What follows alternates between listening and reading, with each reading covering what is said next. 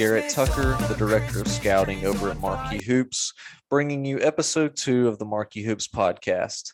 In this episode, Bart and I are joined by new Mississippi State head coach Chris Jans.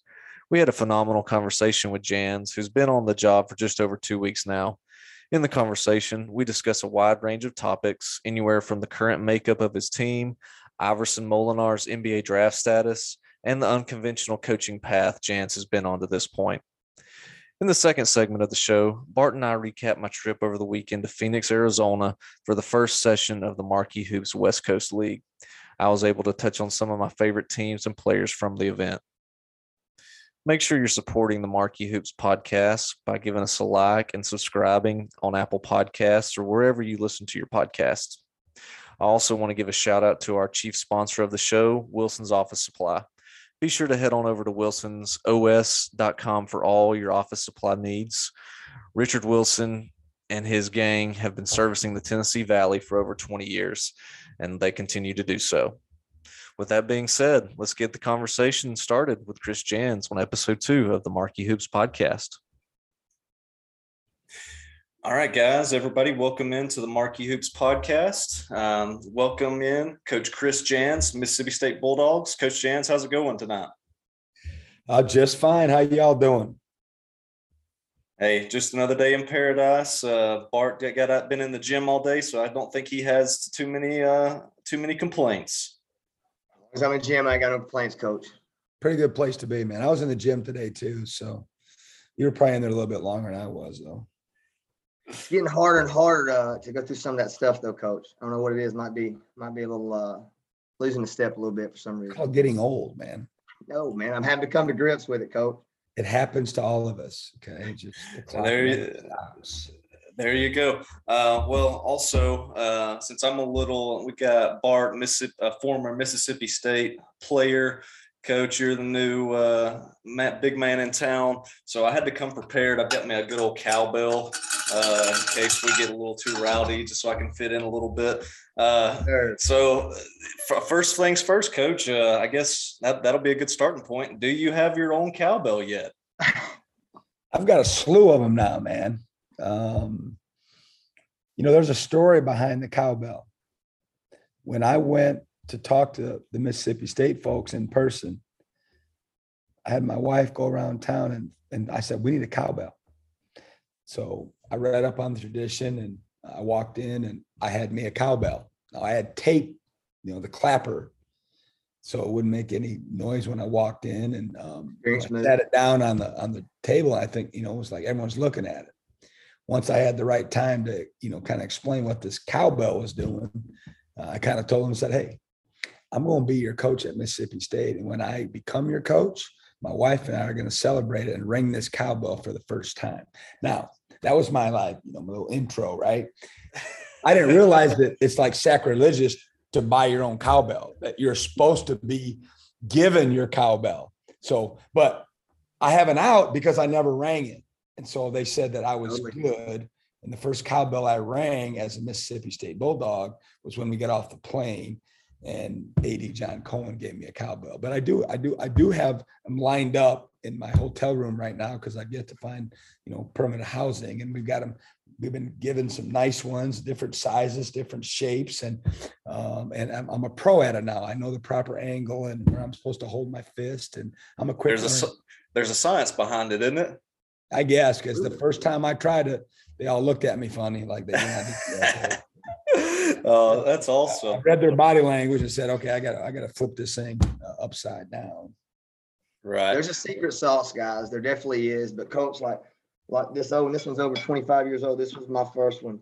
And when and at one point, if you ring it long enough, it, that the bell's going to come out. So you just put a shot, get your uncle to put a shotgun shell in the middle of it, um, and then you just tricks of the trade, all tricks kinds of tricks, all kinds. Can't teach experience, man. You can't teach it. Exactly right. Right. Well, um, yeah, God, that's crazy. You know, uh, you, have been uh, been the head coach of Mississippi State for a few weeks now. Uh, as you said, you're still in in the hotel. Um, so, what's the past few weeks like been for you? I know uh, you guys lose a close one to Arkansas uh, NCAA tournament, and then you turn around um, soon after that, and you're named the head coach in Starkville. So, I mean, what's the whole process been like for you so far? When you started that question, I started thinking, is it Monday or Tuesday? So that gives you an idea what the process is like. I really, truly couldn't remember.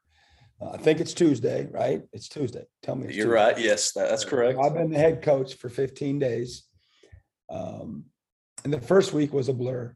And most new head coaches at our level will tell you that. And I've been through it before, obviously. So I should have known what to expect. It's probably a little bit different in the SEC and a place like Mississippi State. But um, at times you kind of feel like a like a zoo animal, to be honest with you. They kind of put you on a wagon and parade you around and take pictures with, you know, the cute little animal and, and all that kind of stuff and make appearances. And um, but it was great.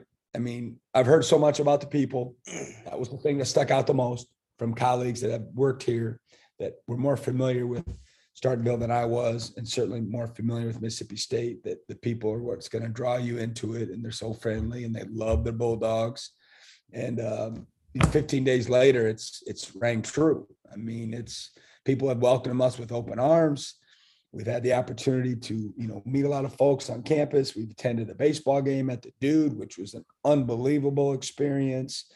I'm still getting familiar with Starkville as a community. We've been pretty focused on trying to get this thing and lay our foundation. So we haven't spent a lot of time, you know, outside of going to and from the hotel and in our office, uh, other than, you know, the responsibilities that we have uh, that my bosses are having me do with speaking engagements, et cetera. But um, just been really impressed with the people and met a lot of people that have worked here a long time. And this is my 13th school. So I've always felt like when people on campus have been there for decades and they certainly would have had opportunities to move and didn't, that that's a pretty good sign. that's a pretty good place to live. Um, and so I, I, that's kind of made us giddy inside because we met a lot of people like that. So it's been fast and furious, but um, it's about the best tired you're ever going to feel. You know, it's about the Yeah. best tired you're ever going to feel. And we're just um, excited to be here. Good deal. Well, coach, so, you know, I'll, kind of staying on that same path, you know, Starkville is a special place. It's grown a lot in the last, I mean, I guess twenty-six years since I got there, twenty-seven years ago. Um, so just a couple things about since you've been in town still, uh, go- going back to that. What's the weirdest thing, like the weirdest thing that's happened, like to you or to your family or something that you were just kind of like, huh, that's something. I, I, I swear I, I'm- I'm not a great storyteller and really, uh, uh, uh, the obvious, the obvious. Okay. So within the first nine days, the tornado siren went off twice. And I'm Yeah. like, okay, and there's no basements. And I'm from Iowa and I lived in Kansas, Tornado Alley, a lot. And we Mhm. had basements, so it was no big deal for the tor- tornado siren to go off when I was a kid, and we'd go in the basement and ride it out. You know, the old men would be out there checking it out and seeing if it's coming, but the kids would be only go outside, you know. And um, so that's been the weirdest thing is, okay, where do where do we go? I mean, where are we going to ride this thing out? Um, and I was told that the hump is the safest place to be that we can have access to, and so I was at the hotel, and one of my sisters up here. I'm like, now you got to scoop me up, and I, I need to get up there. And so we went down the floor, and it was howling. We could hear the rain, and, and we rode it out. The one of them down there were making phone calls during the whole uh, tornado watch warning. So that's been the, the oddest thing is to have two of them in that short period of time. And I just, I'm kind of got my fingers crossed here that no recruits are going to be listening to this. that's weird. But uh, full disclosure, that's been definitely the the oddest or weirdest thing that's happened since we've arrived here. Welcome So- to Mississippi, Coach. I know, coach. I mean, it's I'm from Alabama, and I go to say this is this is part of the alley, man. They come through here all the time. But but what's the, been the biggest wow? You know, when you got to start with the one thing that you, you were just you were so impressed with uh, about Mississippi State, whether it be facilities, whether it be you, know, you did say the people. Um, what has been that one thing that you're just like, man, I had no idea it was going to be this exciting. You have to understand, you know, I, I'm that old song started from the bottom. Like you can't start any lower than I did. You know, Division three volunteer. I mean, just can't. There's not much, you know, there's no lower rung on the ladder. Um, so I haven't, I've been more around places that were part of the have nots than the haves in my leagues and levels, JUCO, NAIA, you know, all that kind of stuff, mid majors. And to be in a place now that, you know, uh, the offices are, are plush and they're clean and there's space. And I walk outside my office and I look down at a beautiful practice facility that's only ours. And I look below that and we got an unbelievably strength and conditioning center with my own strength coach. I'm not sharing it with three other sports. I'm not waiting my turn or having to, you know, have different practice times because volleyball and women's basketball are all in the same gym. Um, so the amenities that are available to us, the resources that are at our fingertips, fingertips, and trust me, I know there's other places in our league that have more, but for us and for my staff, at least the staff I've assembled thus far, we're wide eyed. We're like, oh my gosh, and we get a coach here. I mean, we're gonna we have this on our chest all summer. Um, the amenities and how important it is, and the platform and the eyeballs that are going to be on us. Um, so for us, that's been the biggest wow. Is you know what a setup. We got everything we need. Um, and for others, it may be, you know, we're behind the race. You know, it's an arms race, if you will, for locker rooms and practice facilities and planes and all the things that go into help your recruiting situation. But I may feel different in a couple years, but right now, walking in the door, it's like um, just awesome to think about having these type of resources that we have.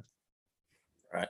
Um, to touch on that a little bit, Coach, uh, you mentioned being at the D3, the NAIA JUCO levels. Um, and one of my favorite things to do in the spring and summer out on the road uh, at travel tournaments is just talk to some of these, especially the young guys um, that are just getting into coaching, whether they just finished playing um, and whatnot. But a lot of these guys, and it's I feel like it's more and more common now. They'll take a job at a Division two, a junior college, um, where they can go step right in and coach, uh, be on the floor, recruit, uh, as opposed to other guys that are going to be GAs and they kind of, you know, don't get to do that stuff right off the bat. Um, so, with that being said, throughout your career, you've climbed the rungs of the ladder. Um, how has that made you the person you are today? Um, how has it impacted you? And obviously, you've had a successful career. You've won everywhere you've been. Um, but I know that's very important to you where you came from and everything. I'm biased, but I just believe that when you're thrown in the deep end, you got to figure it out. You know, at this level, everybody has a job title and uh, some people wear more hats than others, but for the most part, you're kind of specialized almost, you know, this guy's doing video and analytics, you know, this person's doing all your travel and camps. And at the JUCO or Division two or NAIA, you're doing it all. I mean, from A to Z. And I don't think there's any, any better training ground. I just don't. But there's a lot of different paths to get to where you're trying to get to, at least when you start on this profession. And you could talk to someone that, you know, had a cleaner, uh, more cookie cutter path and it's worked out for them. But for the majority of us, that's not going to be the case. And you're going to have to grind it out a little bit and be at a place where that experience is just invaluable. Um, yeah, and I am. I, I, mean, again, it's not something that I would, would think most young people would try to emulate. And when young people ask me about getting the business, I, I, I look them straight in the eye and say, I'm just telling you where I'm at now and knowing where it's going and what's going on. I would tell you not to do it. I mean, there's more people that have gotten off this roller coaster than um, you know that, that I personally know, and, and just hearing about other people, it just it's just enough enough. I got to have some stability in my life, and I've got to raise a family, and it can be cruel. And you know that ladder you talk about, well, it's a wooden ladder because plenty of rungs have, have been broken below me, and I've slid down plenty a number of different times. You know, it it hasn't been a a clean ascension. It, it's been up and down. And again, you know, scars kind of, you know, make us who we are, you know, as human beings. And I think that equates to the coaching profession as well. And and I got plenty of them, and it's it's made me better and stronger and smarter and more experienced, and uh, probably has a lot to do with you know being where I'm at today. But um, it's just everyone's everyone's asked how do I do it, and my answer is just jump in, man, figure it out, get ready for the wildest ride of your life because there's not many professions like it, and uh, but but it, like you said, I, I mean. I'm proud of it, and, and, and it's made me who I am. I wouldn't be here without all those uh, starts and stops and uh, gypsying across the United States and being exposed to so many different people and, and schemes and ideas and what to do and, and sometimes what not to do. Uh, but we're and we're still trying to figure it out. Right. Um, you know, one of the things that I respect most about you is on each stop that you've been, your players have emulated who you are as a coach, as a person, tough, gritty, uh, always figure it out. Um, so how, and I know you've got a specific player that you're looking for and everything, but whenever you're recruiting a kid, um, what's those main things that you're looking for in a player that says, "Hey, that guy can come play for me uh, any day of the week"? It's got to be pretty simple at the end of the day the obvious is, you know, you got to have talent. I mean, I'm not that good a coach. I, I say it all the time. Uh, I, I need dudes. I need real players. I need guys that, when it's hard, can go get a bucket. And, but for us and how we try to do it, at the end of the day, the questions that we ask simply to the people around the kid, because the kids are always going to tell you what you want to hear. I mean, we think this recruiting is what we are telling him, and a lot of coaches do it differently than others. Most of them tell him what they think the kid wants to hear. I tell them the truth, whether they like to hear it or not, from day one. Um, but at the end of the day, for us, it's do you love basketball? Do you, do you love ball? Like, are you a gym rat? How important is this game to you? You know, because there's a lot of them out there that play because they're good at it, or there's a lot of them that think they can be a pro. Um, but do they love it? Is it important to them? Um, and, and that's really, really important to me. That's really important to me. What I found is I do better with young people when they have the same passion for this game that we do as coaches. And I can, it just solves a lot of problems. And then just the competitive side of things. You know, uh, I, they got to have a competitive edge to them, and and that's a you know pretty pretty tall uh, question to answer because we're playing in a a game at our level that you better be pretty competitive. So, um, them are the things that we really, you know, try to figure out is certainly what kind of person they are and their character and how they're going to hold themselves. And I've got some litmus tests for that. But um, at the end, it's, it's their mentality, their approach, their work ethic, their love of the game. And um, we'll take a kid that maybe isn't quite as talented, but he possesses all those things we're talking about. And we've been fairly successful with kids like that. So that's kind of what we're trying to figure out behind the scenes. I got you. Good deal. Um, so let's talk about your team right now. Um, like like you said, you've been on the job 15 days. I'm sure it's been a lot of trying to learn your players, get to know them, and same for vice versa. Um, so, what do you think about your team right now? You know, today was the first day we were on the floor. Um, last week was just wow, trying to do individual meetings. You know, learn their names, uh, give them an idea of who I am and where I come from, and you know what I envision this program being under our watch and then you know trying to get with some of their people at the same time because you know they're like I told them all, you didn't sign up for this. It's it's unfair to you. I you didn't sign up to play for me, and it sucks.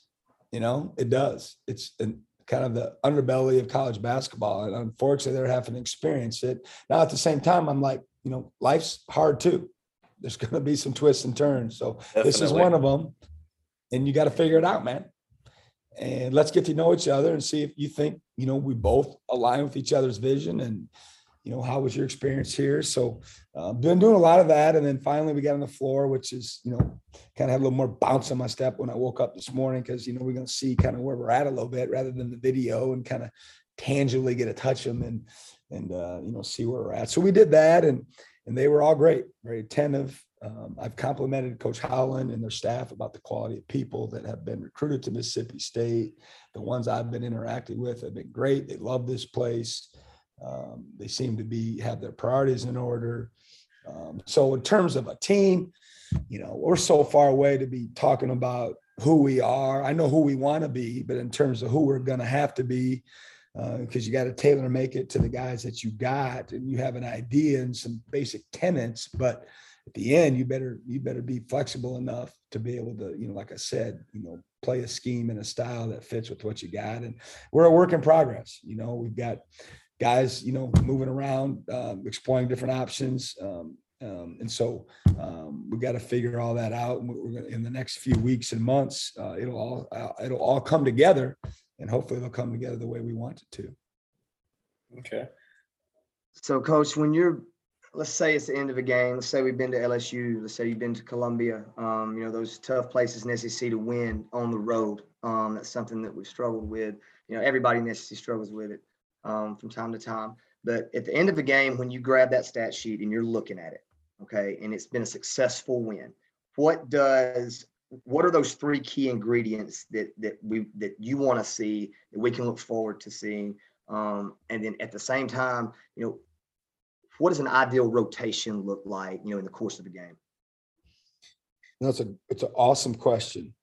Um, and some coaches especially in this day and age because of the analytical push that that's been in in our game um, could fire off three things like that right mm-hmm. um, for me the rebounding percentages is going to be the first thing i look at every single time um, both at halftime and at the end of the game but it's not the old school way like it's all about percentages of rebounds. It's not about how many, like, I could care less if we're a top 20 team in the country in rebounding differential because it's about percentage, about available rebounds for your team and for individuals. And that's all we look at. So that stat sheet, you know, it's got to be manipulated via math to be able to get to that number, which we do.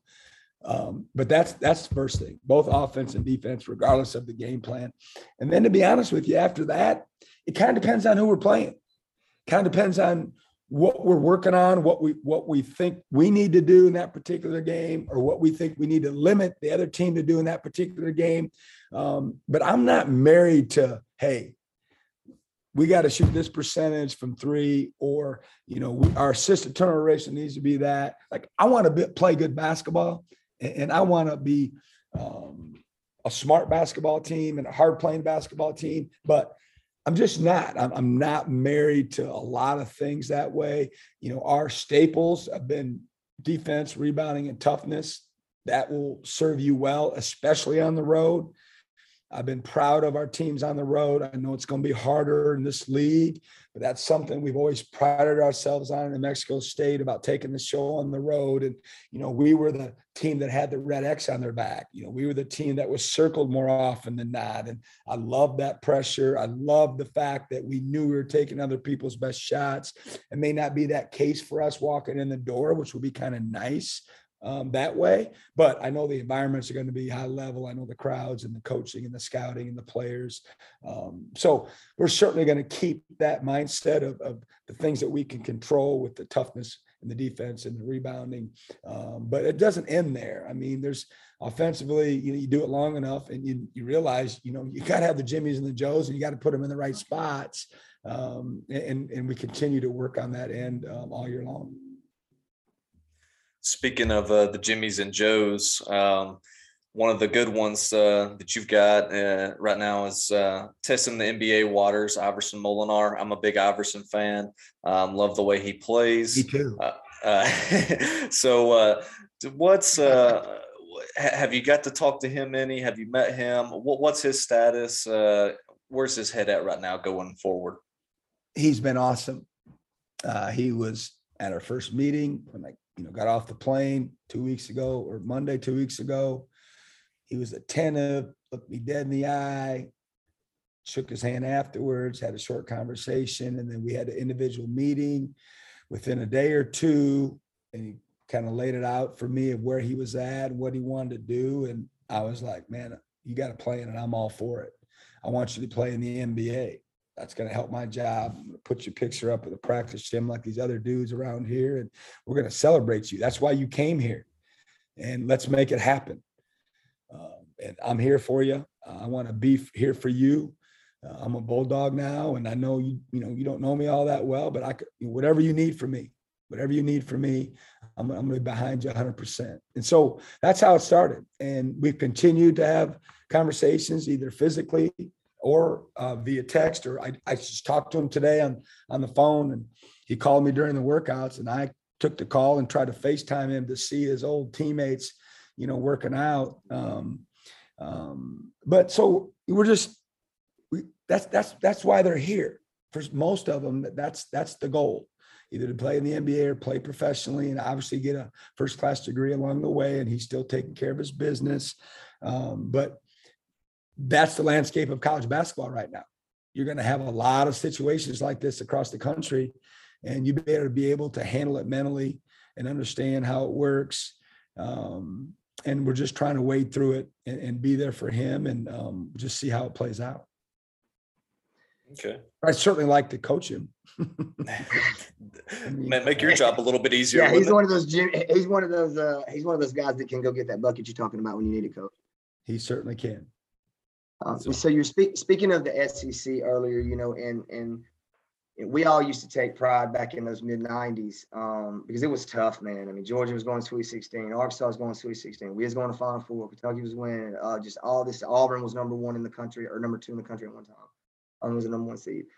So all these different conferences, right? You always hear about who's the best. Is it the Big 12? Is it the Big 10? Is the SEC? SEC's on the come up.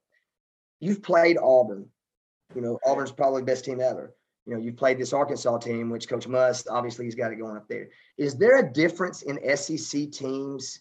Um, you know, just as far as like a physicality or the way they play fundamentally, or is there one conference that always stands out to you that's more difficult to prepare against than another? Again, another good question. Um, in my experience, the quality of just athleticism in this league is a different level. They're just the athletes um, that are on the floor, and and not that they turn out skilled, but that's what sticks out the most is when you play an SEC team. More often than not, um, you're gonna you have to be able to try to mitigate their athleticism best you can, and it's really really hard because it jumps off the page at you. Um, you know, some leagues, you know, like the ACC traditionally is probably a little more skilled. Certainly, it's got the athletes, but they probably get a little more skill maybe walking in the door than a lot of, uh, of people do. The the Big Ten teams that I've played against, just the physicality uh, uh, and the thickness and the strength of, of those guys, and the floor just seems so small because of of just that like physicality that most of their players um, um, possess. But um, you know, it, there's there's something to that, no question about it. Like we just played UConn in the NCAA tournament, and then we played Arkansas the next game, and some of our players could get once in a while could get an angle on their guy against UConn. Um, but that was harder against Arkansas because of what I just said, the athleticism. Um, they were still both teams were very well coached and well, very well prepared. And, and UConn did some things that that were better than what Arkansas did. But trying to just get in ISO and get in space and just get your shoulder by, you know, one of those guys was was hard to do, you know, on an individual basis because of that athleticism that I just mentioned. I can relate um, a little bit. Um, I kind of know what all that looks like up close. Yeah. So and that is the that was the point of it. I mean, it's just it's a different level that the average fan I don't think sometimes understands just Hmm. how hard it is. Oh, well, he needs to go here. Oh, he needs to go there. Well, you know what, man?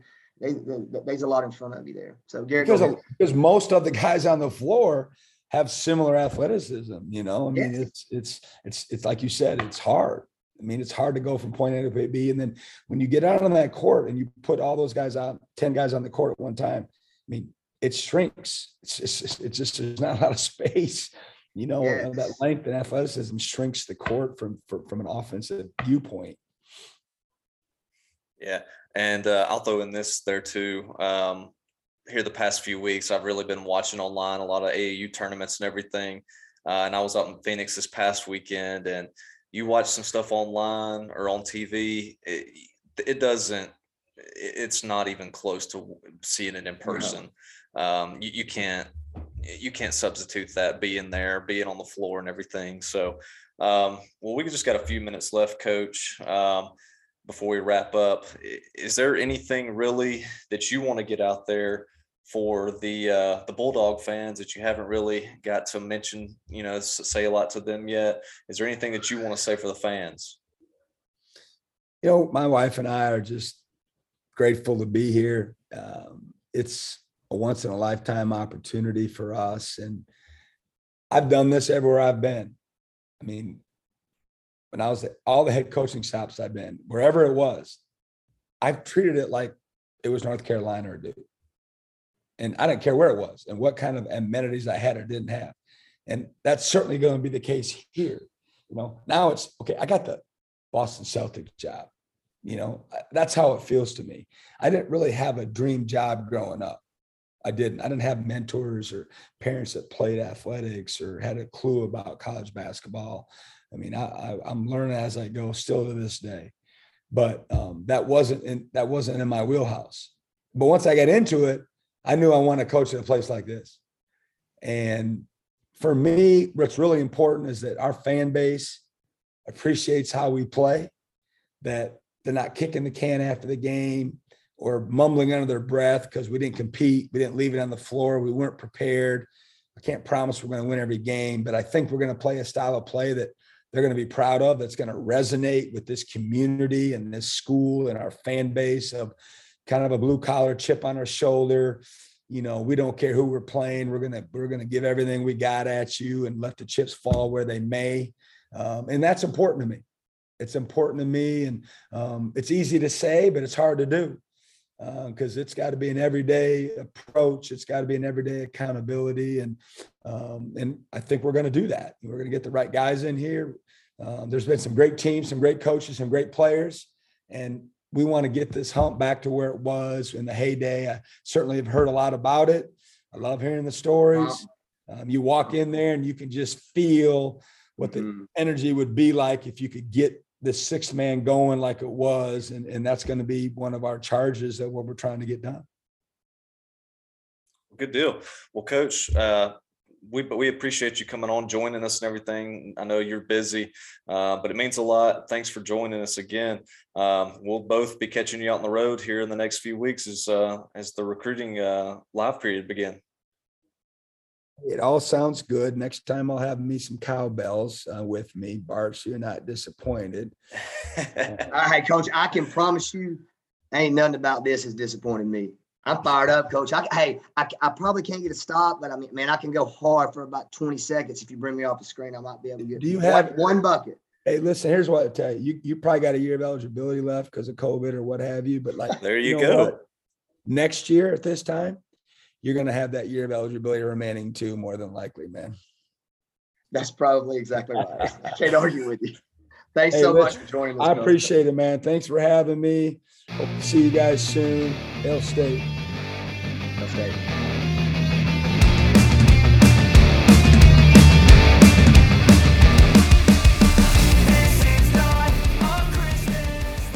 welcome back into the Marquee Hoops podcast. I'm your host, Garrett Tucker, joined by co host Bart Heitch, uh, former Mississippi State Bulldog. Uh, Bart, we just had a great conversation with new head coach Chris Jans. Um, I mean, as an alumni, what's your thoughts? Uh, first introduction, really. Uh, what'd you think about it? I'm in. Um, I want to go play for him. I'm probably not good enough with all the players in the portal that he would even look at me though, Garrett.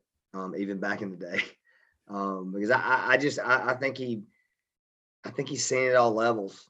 you know, and like what I took away from it the most was the fact that he's a worker.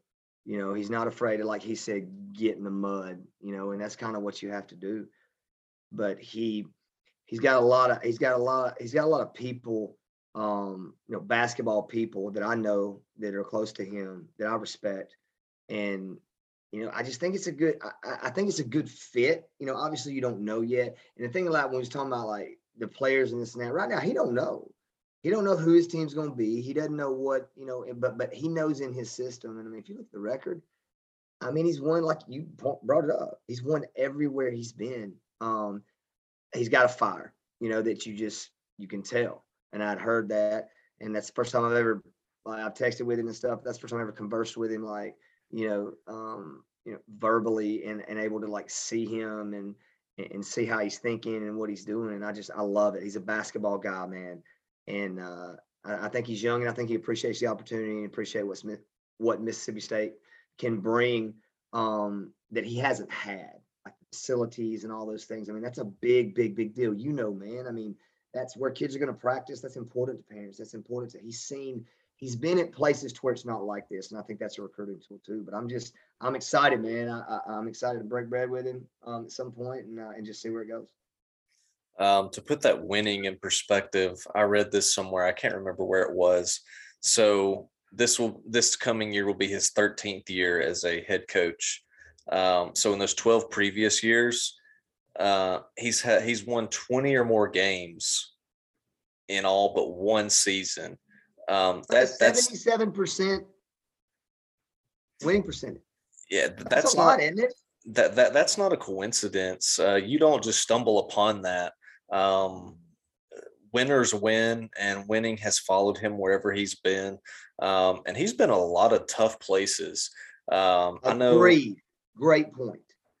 Um, it's not easy to win at New Mexico State. I mean, what's in Las Cruces? Uh, I know now. I know that's a good job in the WAC, but still, it's hard to get somebody to come out there uh, to give it's a kid to come out there. Um, but you know, he's been there. Um, head coach at Bowling Green for a year, won the most games they had won in years.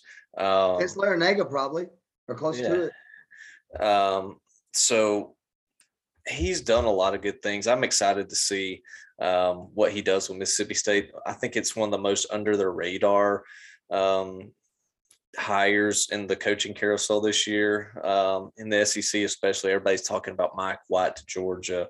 Um, you know, Florida getting a new head coach. Um, Matt McMahon at LSU, but I love this fit. I think it fits perfectly. Um, he's going to win there, and it's not going to be a process. I don't. He's going to win pretty quickly. Um, so I, am excited for him, uh, and I think it's a perfect match. Well, let me ask you this question because this is your expertise.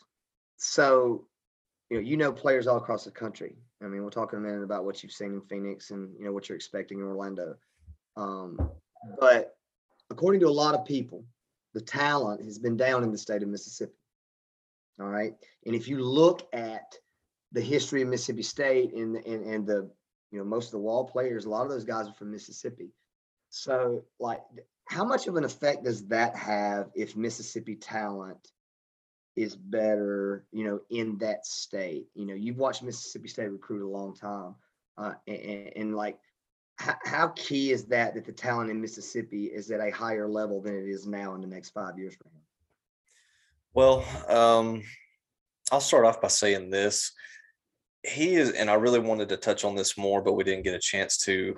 He's done a really good job with transfers, attacking the junior college kids, getting those in. So I think that's still going to be his bread and butter. Um, but you know how it is being in the South, it's hard to get it's hard to get a kid from Mississippi to go out out of state uh, if you're a coach recruiting them it's just unless uh, it's so, high high high level right yeah um, it, it, it's it, it's just how people in the south are for the most part. I mean if you're from alabama and you're good enough to you know play at alabama and auburn you're probably going to say there's a good chance. I mean when you look sit down look have. at it I, they told me i wasn't but I, I would have. I was ready to commit. I agree with that I mean, recently, the main one that I can think of that left the state would have been Josh Langford going to Mich- Michigan State. And I mean, The outlier, but yes. Yeah, it, it very rare. And you look at Mississippi State, um, the past few years, you've had Robert Woodard stay home, uh, Daeshun Ruffin going to Ole Miss. Um, so it- I feel like he's got a pretty good shot to keep those top kids in state. Um, I think Mississippi State has some guys coming through the pipeline here in the next few years. Um, so I think he's going to find that mix of you know the high school kids in the South, and also you know, sprinkle in uh, them with some you know high level transfers, whether it be uh, JUCO guys or guys in the portal. I agree. I, just think, here's the deal. I think, I got to give John Cohen credit, um, a- and, all the people that you know look look toward this, but I think he's probably as equipped with where he's been and is knowledgeable about you know just the different circles of junior college what these kids are exposed to and what they might like not only when they get there but what they might like to hear. And that's a big part of recruiting like you know that people don't realize. I mean man everybody's telling you good everybody's telling you good but who's going to keep it real with you? And i think this guy sounds like to me somebody who's going to keep it real with folks. I agree, and uh, like I said, I'm excited for him. I think uh, I think he's going to kill it, um, and sooner rather than later. oh garrett tucker? Let's go with it. I love it. Go bulldogs. No, no bias whatsoever on the Marquee No, podcast, la- ladies and gentlemen. tonight's the only night i get to have bias. Is that fair we'll let that pass. Ne- next let week we'll have somebody, and, and next week we'll talk about, a little bit about Ole Miss just to even it out, I guess. a little bit but go ahead So, um, but yeah, you mentioned it earlier. Um, I was in Phoenix this past weekend. Uh, we kicked off the Marquee Hoops West Coast League. Uh, my first trip out to Phoenix. I've flown over it a few times. Man, what a, what a great my favorite uh, city man my favorite great Scottsdale's city. my favorite city in america no question. Yes, it, it was awesome. Um, great trip. I didn't really get to see much. I was in the gym for the uh, majority of it, but um, I'll show you the spots, bro. We need to go out there. That's where I get all my ink done, man. Um, Oh. yeah, we need to go out there, man. I, I've been going out there for years, but it's it's beautiful. But how was it? Like, so who were some of the best players? Like, who were some of the best players? Top three players you saw ish, um, and best team. Yeah, so uh, like we said, we tipped off the West Coast League um, primarily for teams on the West Coast, high schools, 17U, 16U, 15U, and uh, it's something new for me. But uh, I really enjoyed myself out there. Um, a lot of good teams. We had Team Rondae Hollis Jefferson, um, Arizona Unity. Um, you know, and then it goes on and on. But then we had teams from California. Uh, Paul George Elite came over, brought a couple of teams. Um, we even had a team from Canada come down, Team Genesis. Um, and you really know you're onto something good whenever you hear comments like this. I talked to a couple of parents. They drove 30 hours from Canada to come to Arizona to play basketball. 30 Basketball's been on the come up in Canada for about 10 years, and they're good players up there. But that's that's commitment. I mean, that's that's that tells me how much um Steve Nash, um, you know, some number one pick or some some draft picks, um, Toronto winning the championship. All those things go together, like we talked about Alabama basketball, you know, last week. Dude, 30 hours? That's crazy. awesome. Um, I- you won't catch me driving 30 hours. I don't care where I'm going. There's a Um, couple of places I might go, but to, it's a small list. yeah, but whenever I heard that, it just kind of reassured me. It's like, man, this it, it, it reassures that you know, hey, we're putting together something good. Um, if you're going to drive 30 hours for this, uh, it's it's what it's built to be. So, um, Team Genesis, they were really good.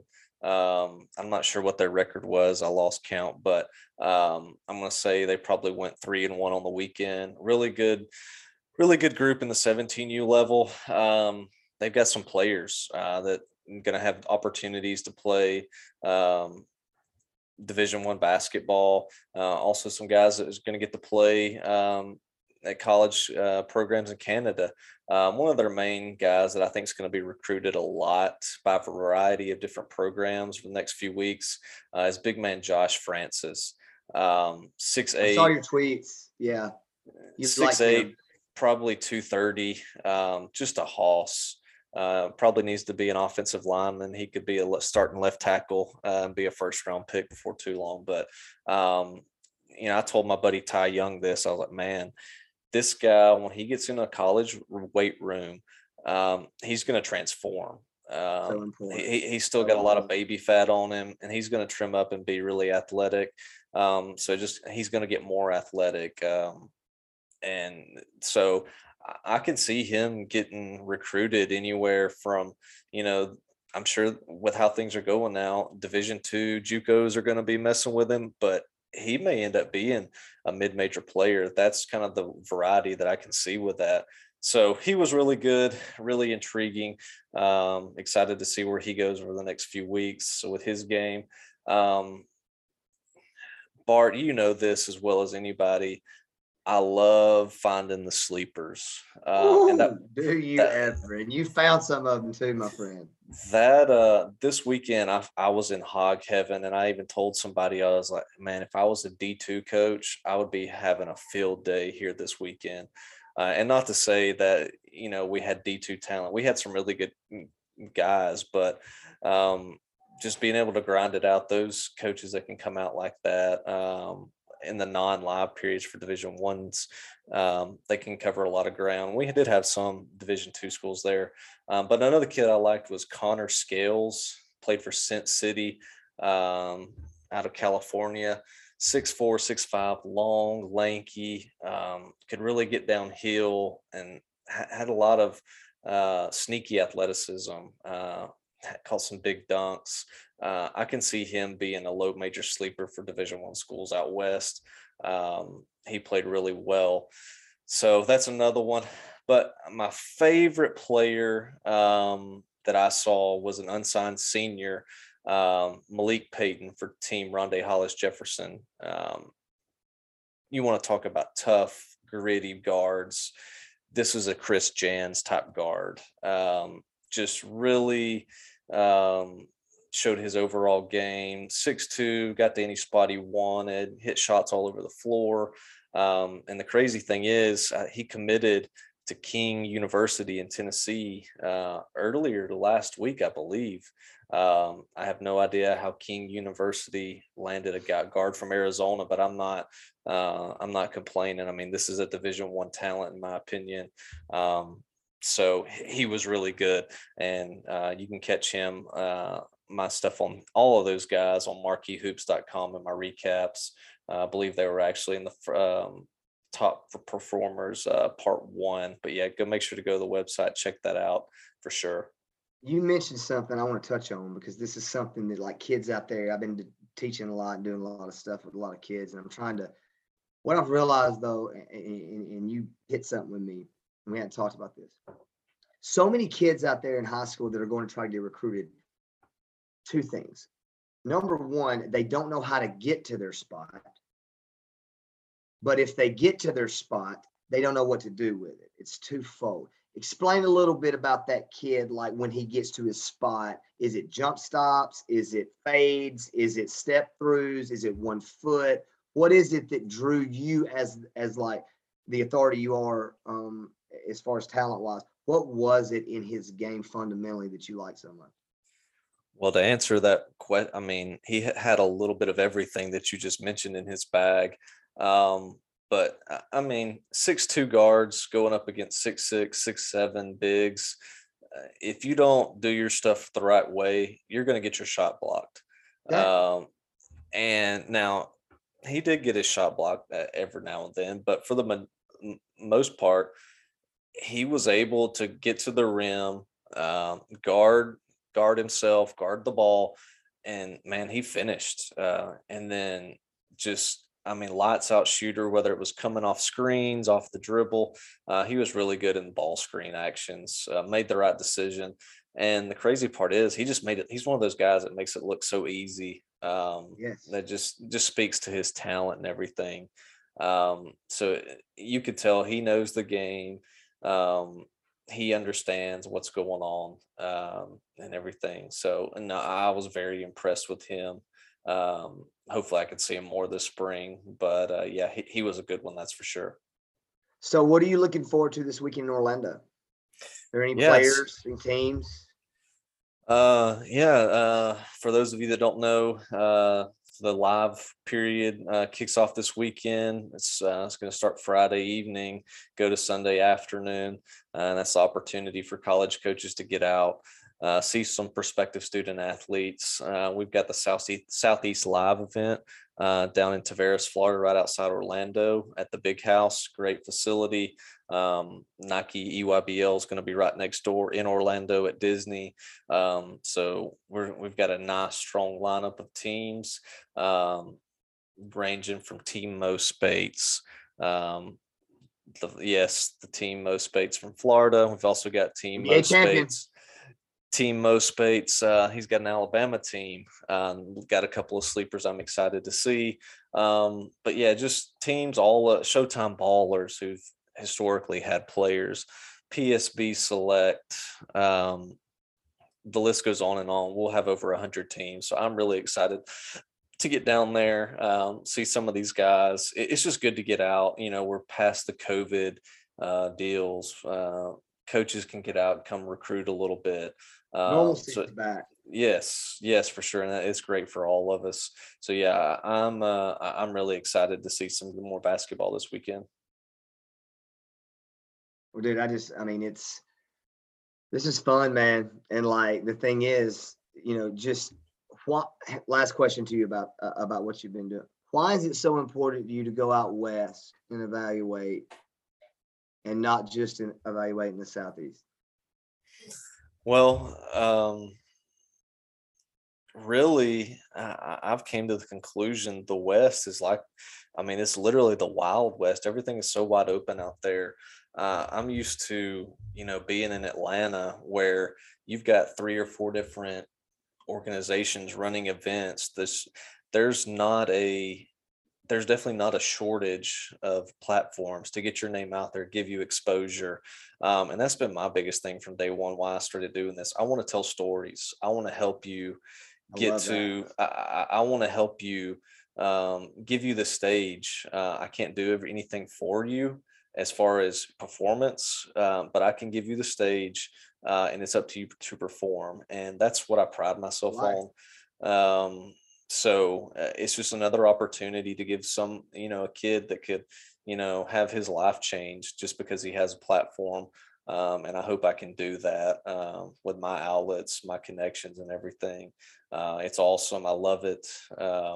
It's what I was joking around with people uh, past few days. I is a long weekend with time change, but it never really hit me. I had to wake up at three o'clock Friday morning to drive That West Birmingham. Coast is tough, bro. That West Drive- Coast will hit you for a couple of days. Yeah, drive. Uh, drove. Woke up at three. Drove to Birmingham to catch my flight at six. Um, Grinding. and then got got out to Phoenix and I was like, ah, Friday night is gonna hit me and never did. Uh Saturday I was all good. Sunday, good. Adrenaline. Did adrenaline. uh, didn't Adrenaline. get didn't get back to um Birmingham. My flights were delayed. Got got back to Birmingham at one in the morning. Uh got home at two, got up yesterday morning at six, went to work. Um and I was still good all Monday and now it hit me today. Uh I was feeling it, but I'm still still rolling. Uh, it's that time of year. I love it. So I, I'm looking forward to getting the spring season going, um, seeing some players. Well, dude, on behalf of all the basketball lovers out there, dude, you you're good at it. Um, and more people need to know how good you are at it. But you're putting the work in, you know, and it's just like anything else. It's like getting in the gym, putting the work in. You know, the fruit, the fruit's been coming, but it's it's coming big now. So man, this is just an exciting time. I'm glad I'm part of it. Right. Well, good deal. Well, that wraps up uh, episode two of the Marquee Hoops podcast. Uh, be sure to go go back listen to Chris Jans new Mississippi State head basketball coach. Uh, also, be sure to like and subscribe uh, Apple, Spotify, wherever you listen to your podcasts. Uh, Bart Reich. I'm Garrett Tucker. Episode two of Marquee Hoops Podcast signing off.